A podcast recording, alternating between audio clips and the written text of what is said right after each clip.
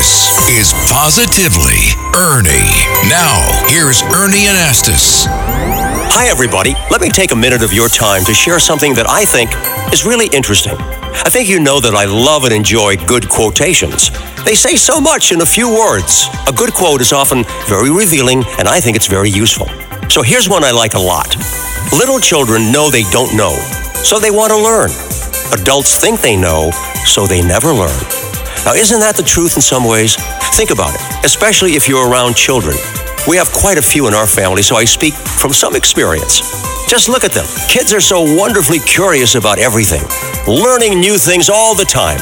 And it's really a joy, I think, to be around children. I think it's a good lesson for us adults. Okay, let me tell you, the message here is that we should never stop learning. It helps us to create new and original ideas, to improve our vision, and to identify new challenges in life. Now, let me add another thought here. Okay, some time ago, I was at the Botanical Garden and I read a sign that was posted on the wall, jumped right out at me, and it said, The only sign of life is growth. Wow. How's that for a shot of some real truth? That's a good one. Eh, Whether it's plant life or human life, we need to grow if we're alive. No growth, no life. Let's think about that together.